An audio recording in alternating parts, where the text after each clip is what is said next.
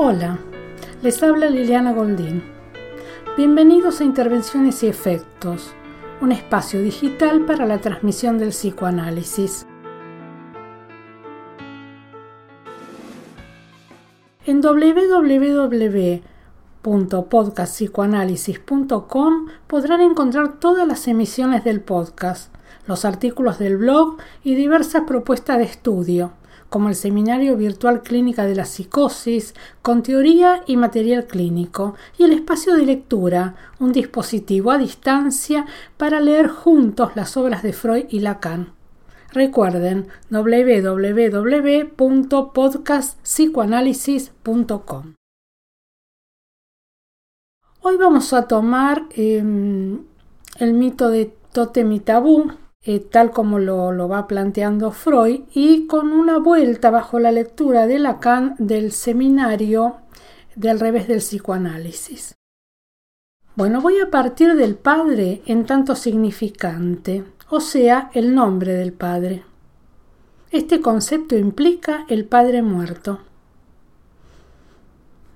Sé que la entrada allí del nombre del padre implica el padre muerto, el padre muerto en tanto simbólico.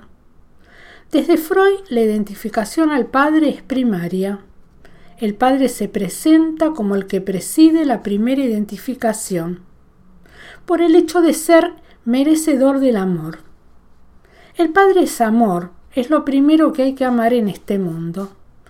Otro concepto que surge en relación al amor al padre es el padre original, a quien los hijos han matado, tras lo cual cierto orden resulta del amor por este padre muerto, no solo muerto sino asesinado.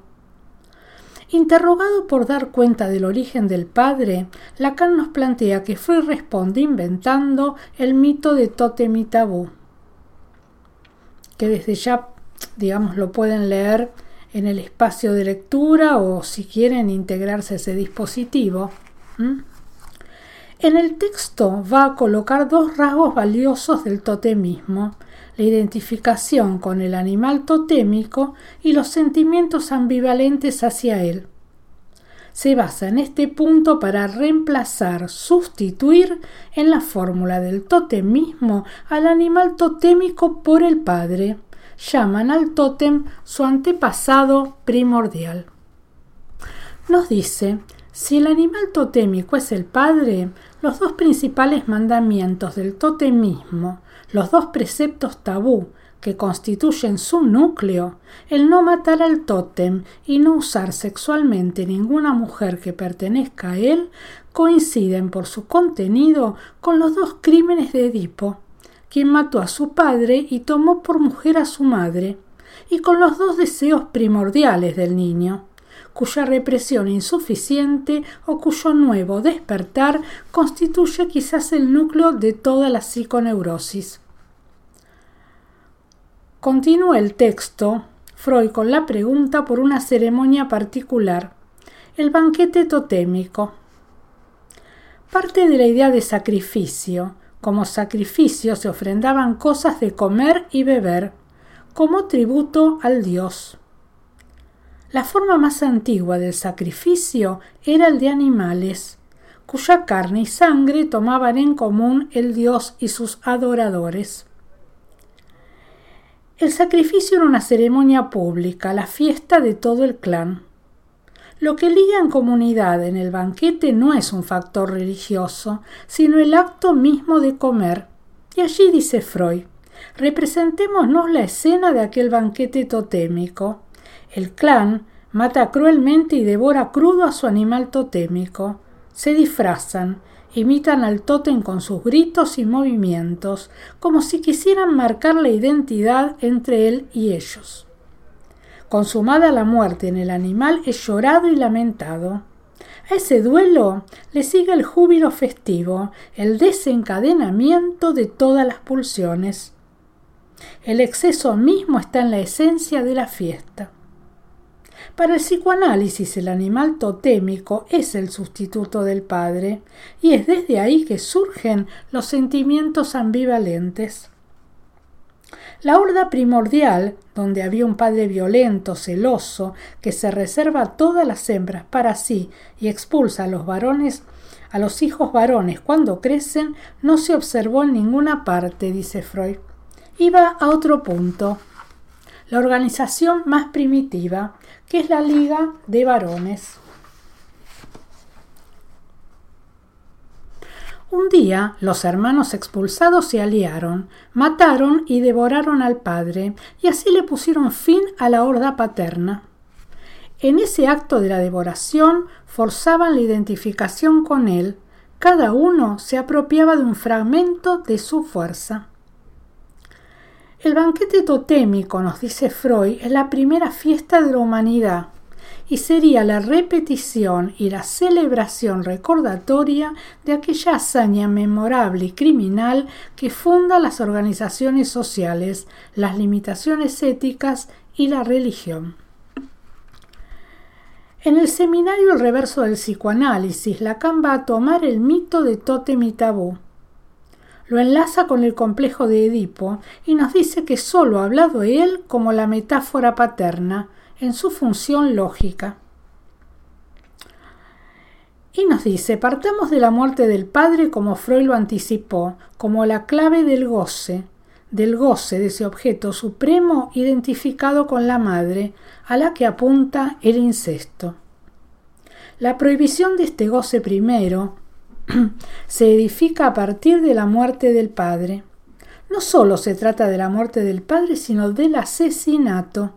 Es en el mito de Edipo donde está entonces la clave del goce. El mito de Edipo muestra bien que el asesinato del padre es la condición del goce. La estructura subjetiva depende de la introducción del significante. Lacan se interroga, ¿podemos poner a la cabeza el conocimiento de la muerte? Todo esto para decir que nadie sabe de la muerte.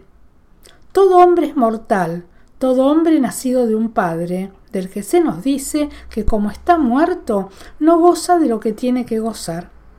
Se establece en términos freudianos entonces la equivalencia entre el padre muerto y el goce. Totem y tabú, el mito freudiano, es la equivalencia entonces entre el padre muerto y el goce, y esto es un operador estructural, nos dice Lacan. Freud insiste en que lo que ocurrió en el mito ocurrió realmente, que eso es lo real, que el padre muerto tiene la salvaguarda del goce y que de ahí partió la prohibición del goce. Que el padre muerto sea el goce es el signo de lo imposible y ubica allí lo real, ¿no? Lacan plantea lo real es imposible. Entonces reconocemos más allá del Edipo un operador estructural, que es el llamado Padre Real. Lacan se refiere a que el Padre Real es el agente de la castración. La castración es función simbólica, solo se concibe desde la articulación significante. La frustración lo es de lo imaginario y la privación de lo real. ¿Qué se define del fruto de estas operaciones? Del enigma que nos propone el falo como imaginario, debemos hacer el objeto de la primera de estas operaciones, la castración. El Padre Real entonces no es otra cosa que la gente de la castración. Nos podemos deslizar al fantasma de que el castrador es el Padre, la castración en tanto enunciado solo puede fundarse en un segundo tiempo, el del mito del asesinato del padre de la horda, y según este mito es de común acuerdo. Se trata de un acto, si tomamos como acto en el contexto yo ocupado, por toda la incidencia significante. No podría haber ningún acto al principio, ningún acto que se pueda calificar de asesinato. La función del Padre Real, por lo que a la castración se refiere, procede entonces de la naturaleza del acto. El Padre Real no es más que un efecto del lenguaje y no tiene otro real. Lacan nos plantea que la castración no es un fantasma, es la operación real introducida por la incidencia del significante. Entonces, tenemos dos conceptos.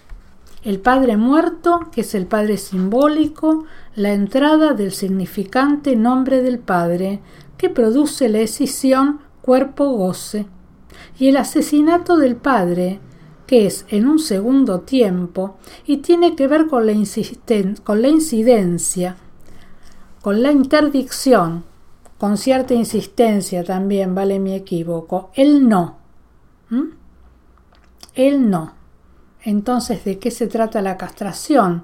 Se trata de un enunciado, se trata de la interdicción, se trata de la incidencia del, lugar, del, del no.